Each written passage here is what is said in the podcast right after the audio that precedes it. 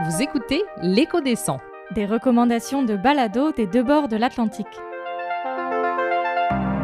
Je suis Élodie Gagnon. Et je suis Azilis Potser. On passe tout notre temps à écouter des balados. Et c'est même notre travail d'en fabriquer. Nous sommes donc les mieux placés pour vous en conseiller. Tous les mois, je vous suggère un balado européen. Et moi, nord-américain. Pour que vous trouviez le balado fait pour vos oreilles.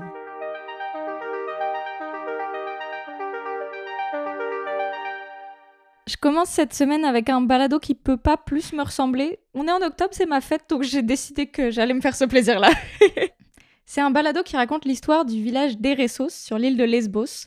Euh, ce village où, dans les années 80, des lesbiennes de plus en plus nombreuses ont commencé à se retrouver tous les ans jusqu'à former une communauté là-bas. C'est un balado d'Anaïs Carillon, Anaïs Dupuis et Cécile Simon, toutes les trois françaises, mais euh, qui est fait en anglais. Il s'appelle I'll Never Be Alone Anymore et il a été nommé comme meilleur podcast audio en 2021 au Tribeca Film Festival.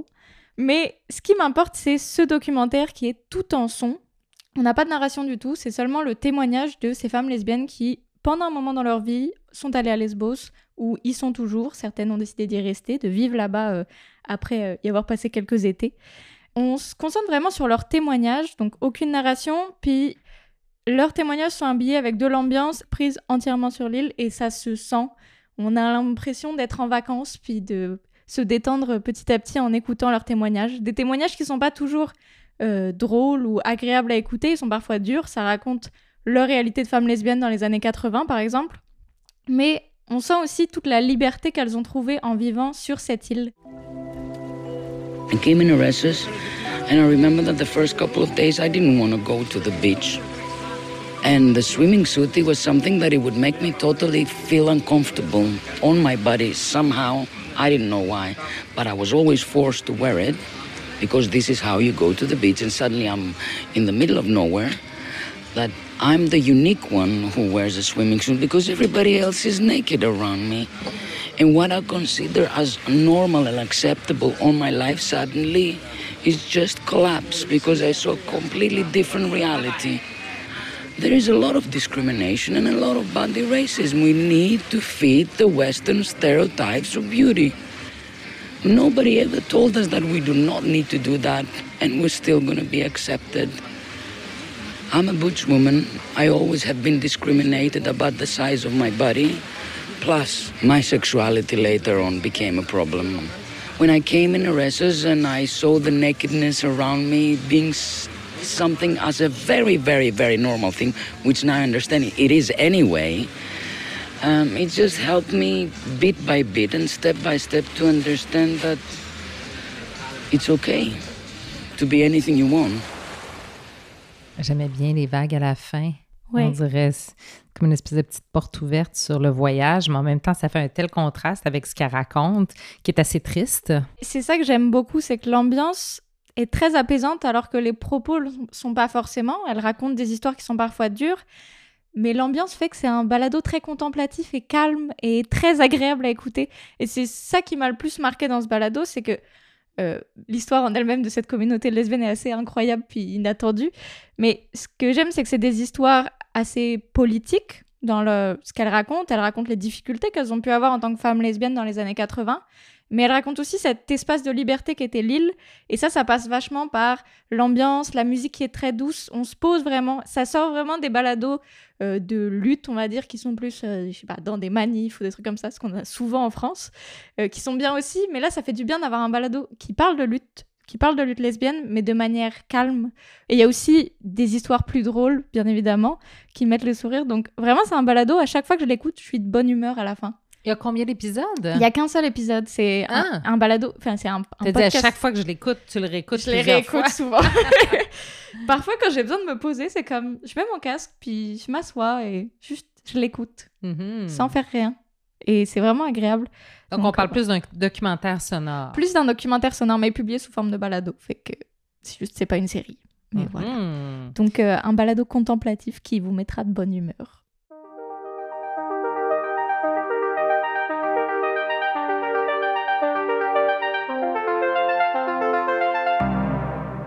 Moi, j'ai un balado qui va vraiment avec la période de l'année où on se trouve, c'est-à-dire automne, près de l'Halloween qui s'en vient, c'est le balado, je vais te faire plaisir, Azliz, je crois, Captive. Oui, j'adore les filles de Captive, on les connaît, c'est aussi ça. voilà, elles sont charmantes. Donc, Captive, c'est quoi? C'est une série de true crime qui est animée par Annie Lorrain et Michelle Ouellette, deux femmes savoureuses, deux amies dans la vie et derrière leur micro, qui ont uni leur passion pour les crimes sordides et mystérieux pour en faire un balado. C'est séparé en deux. Chaque épisode est divisé. Alors, on commence avec Annie, qui, elle, est la reine des faits divers. Donc, on parle de crimes sordides, événements surnaturels, tragédies. Bon, évidemment, c'est jamais Jojo. Et ensuite, je dirais que c'est environ une demi-heure. Puis après ça, on tombe à la deuxième partie de l'épisode, qui cette fois-ci est animée par Michel. Michel, elle, c'est vraiment les disparitions. Euh, on parle de disparitions irrésolues ou résolues, ça dépend des épisodes. Mais le fait commun entre toutes ces histoires-là, c'est que ce sont toutes des histoires québécoises. Alors, évidemment, les gens du Québec vont reconnaître toutes sortes d'événements qui ont baigné notre imaginaire. Je pense à Aurore, l'enfant martyr, la disparition de Julie Surprenant, la tuerie de Valérie Fabricant, l'histoire de Corriveau. Mais il y a aussi plusieurs histoires moins connues, mais tout aussi captivantes et tout aussi horrifiantes. Et on se demande d'ailleurs pourquoi on n'en a pas plus entendu parler, ou c'est peut-être moi qui ai une très mauvaise mémoire. Ça se peut aussi. Ce qui est intéressant, c'est que tout comme nous, Azilis, qui ne savons pas ce qu'on va présenter l'une et l'autre, bien, elles-mêmes ne savent pas ce que l'une et l'autre vont présenter comme histoire et ça donne lieu à des réactions succulentes comme celle-ci. Annie, je peux même pas te dire à quel point j'étais abasourdie d'apprendre dans la presse du 28 octobre que deux des frères de Nathalie sont accusés ah. d'intimidation envers Joe et seront cités à procès. Non, non. Imagine-tu? Non, C'est difficile de savoir exactement ce qui s'est passé. En gros, on relate que Joe aurait été accosté par les deux hommes le 16 août. Ben, j'espère bien. Alors qu'il sortait d'un restaurant. J'ai cru comprendre au fil de mes recherches que les frères Champigny avaient un gros tempérament, disons-le Ben comme oui. ça. Donc, j'ai pas de mal à m'imaginer que les frères, au bout de leurs ressources, ont essayé de brasser Joe, mettons, pour le faire parler. Tant et aussi bien que Joe a porté plainte à la Hey. police et que oui, il y aurait des accusations et procès pour les frères Champigny. Là, excuse-moi, juste faire une parenthèse, Michel. Je sais que j'ai réagi fort, mais je n'encourage pas du tout l'intimidation. Là. Je me suis simplement mis à la place de la famille. Ben, je comprends aussi ta réaction, puis c'est à peu près la même Mhm. pour la maman Champigny qui dit Je suis indignée de savoir Mhm. que mes fils sont accusés. C'est quasiment un affront que la justice nous fait. C'est comme ça que la pauvre Rosange répond aux journalistes qui se précipitent pour recevoir sa déclaration. Moi, je les adore parce qu'elles me font rire à chaque fois dans leurs réactions. C'est pas des histoires plaisantes, mais leur réaction fait qu'on rit quand même dans le balado. Et c'est pas juste genre, un balado de true crime, genre sombre ou quelque chose comme ça. Effectivement, elles sont outrées, elles ne le cachent pas. En fait, elles ont les mêmes réactions qu'on aurait, bien sûr, mais c'est qu'elles le disent avec tellement de verve, elles ne se retiennent pas et c'est ça que j'aime. Et en plus, il y a vraiment juste elle pour pouvoir dire un tant et si bien que et que ça sonne naturel dans un balado. Je trouve ça incroyable. Et en fait, c'est incroyable comment ce balado-là, de l'extérieur, a l'air d'un autre balado de True Crime, mais il l'est pas parce que Annie et Michel ont un talent extraordinaire pour rassembler toutes les informations qu'elles peuvent trouver sur un cas, mais ensuite le traduire dans une trame narrative fluide et mélodramatique. C'est du grand art de storytelling. Moi, je dis tout le temps que c'est une masterclass.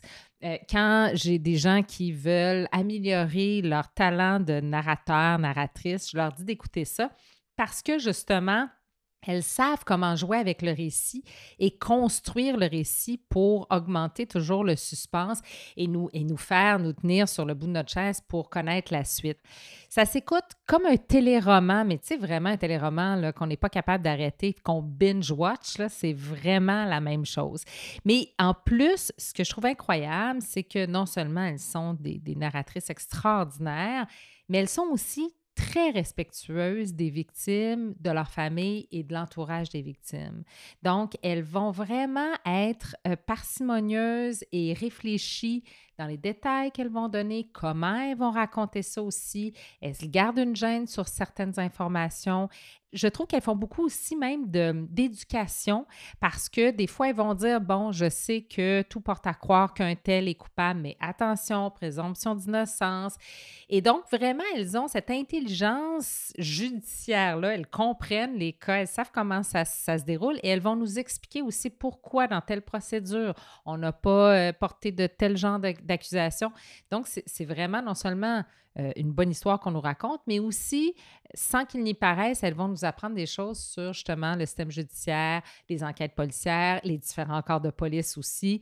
Donc, c'est vraiment fascinant à plusieurs niveaux. Mm. Et évidemment, vous pourriez me croire sur parole, mais si je vous disais qu'elles ont accumulé un million d'écoutes. Ce qui est énorme au Québec, on va le rappeler pour les... Au Québec, en France, aussi. au monde, c'est beaucoup. Peut-être même aux États-Unis, avoir un million d'écoutes, c'est beaucoup. Mm. Fait qu'imaginez le succès extraordinaire. D'ailleurs, peut-être que je parle dans le bar parce que peut-être que tout le monde l'a déjà écouté puis le connaît, mais c'est pas grave. Moi, j'aime tellement les filles de Captive que ça me fait plaisir d'en parler. Puis je suis sûre qu'il y a deux, trois personnes qui l'ont pas encore écouté. Mais oui.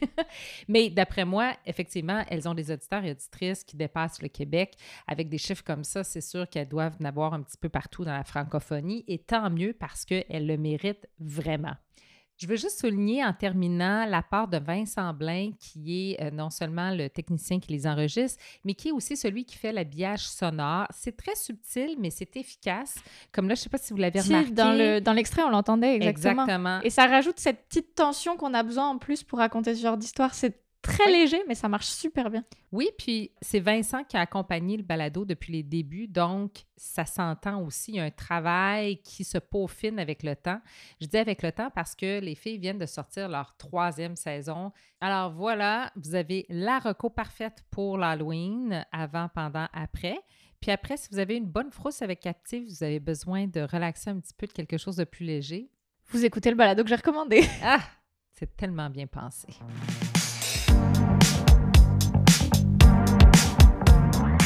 C'est la fin de cet épisode, mais pas d'inquiétude, on se retrouve dans un mois avec deux nouvelles recommandations. D'ailleurs, tous les liens des balados qu'on vous a conseillés se retrouvent dans la description de l'épisode. Maintenant que vous savez quoi écouter, ne gardez pas ces recommandations pour vous, partagez-les avec votre entourage. Et parce qu'on veut vous faire écouter toujours plus de bons balados, on vous fait jouer à la fin de chaque épisode une bande-annonce d'un nouveau podcast. D'ailleurs, si vous en avez une à nous partager, envoyez-nous-la à info at. L'écho des sons est un balado d'Élodie Gagnon et d'Azilis Potser, produit par la fabrique de balado Récréation.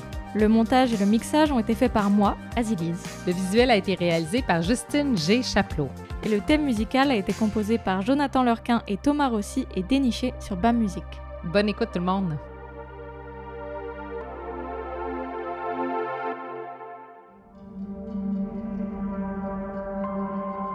J'ai passé les dernières années à rencontrer des gens qui ont été témoins d'activités paranormales en Outaouais, à faire entendre leurs histoires et leurs voix. Je me suis donné comme mission de démystifier toutes ces manifestations, ces événements qui n'ont pas laissé de traces officielles dans les livres d'histoire, mais qui doivent être entendus, archivés. C'est un engagement qui a eu beaucoup de conséquences directes et indirectes dans ma vie. Je ne peux pas rentrer dans les détails, mais je vais simplement vous dire que j'ai dû effacer tous les épisodes de notre première saison, qui était disponible sur les plateformes de balado. Je peux aussi vous dire que j'ai dû quitter Elmer pour une durée indéterminée, le temps que les choses se calment. Je me suis installé dans une vieille maison de ferme construite en 1865, dans la campagne de l'Outaouais. J'en profite pour rencontrer des personnes dans le Pontiac, un secteur riche en mythologie et en tragédie. Il reste quelques détails à fignoler, mais je vous promets qu'on sera de retour en force au mois d'octobre. Je vous donne rendez-vous sur Radio-Canada Audio, un nouveau partenaire grâce à qui on va pouvoir récupérer les épisodes de la saison 1, en plus de vous présenter les récits paranormaux du Pontiac dans une deuxième saison. Je m'appelle Julien Morissette. On se retrouve en octobre 2023 pour la suite de Hanté.